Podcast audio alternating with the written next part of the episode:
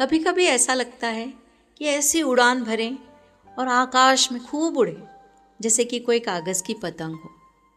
तो प्रस्तुत है कविता उड़ान।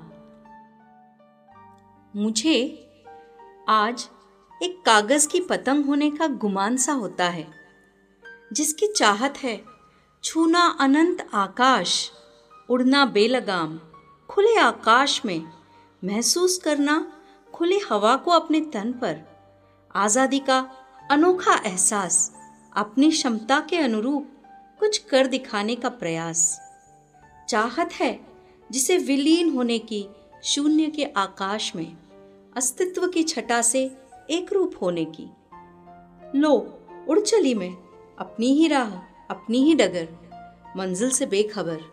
बस उड़ना ही जानती हूँ मैं, बेरोक टोक, पहुँच कर ही होगी मंजिल की खबर।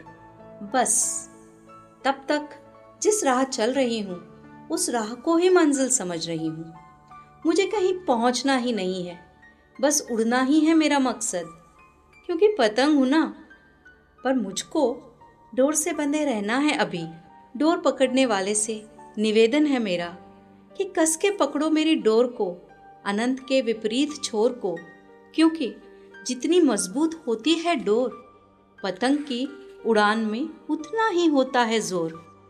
जैसे दरख्त की जड़ें जितनी गहरी जाती हैं, हर एक शाख को उतना ही पुख्ता बनाती हैं। तो मेरे पतंगबाज, तुम्हें मजबूती से मेरा दामन थामना है। अपनी पतंग को उड़ने की आज़ादी के साथ साथ अपनी ज़मीन से जुड़े रहने का तरीका भी सिखाना है। अपनी ज़मीन से जुड़े रहने का तरीका भी सिखाना है।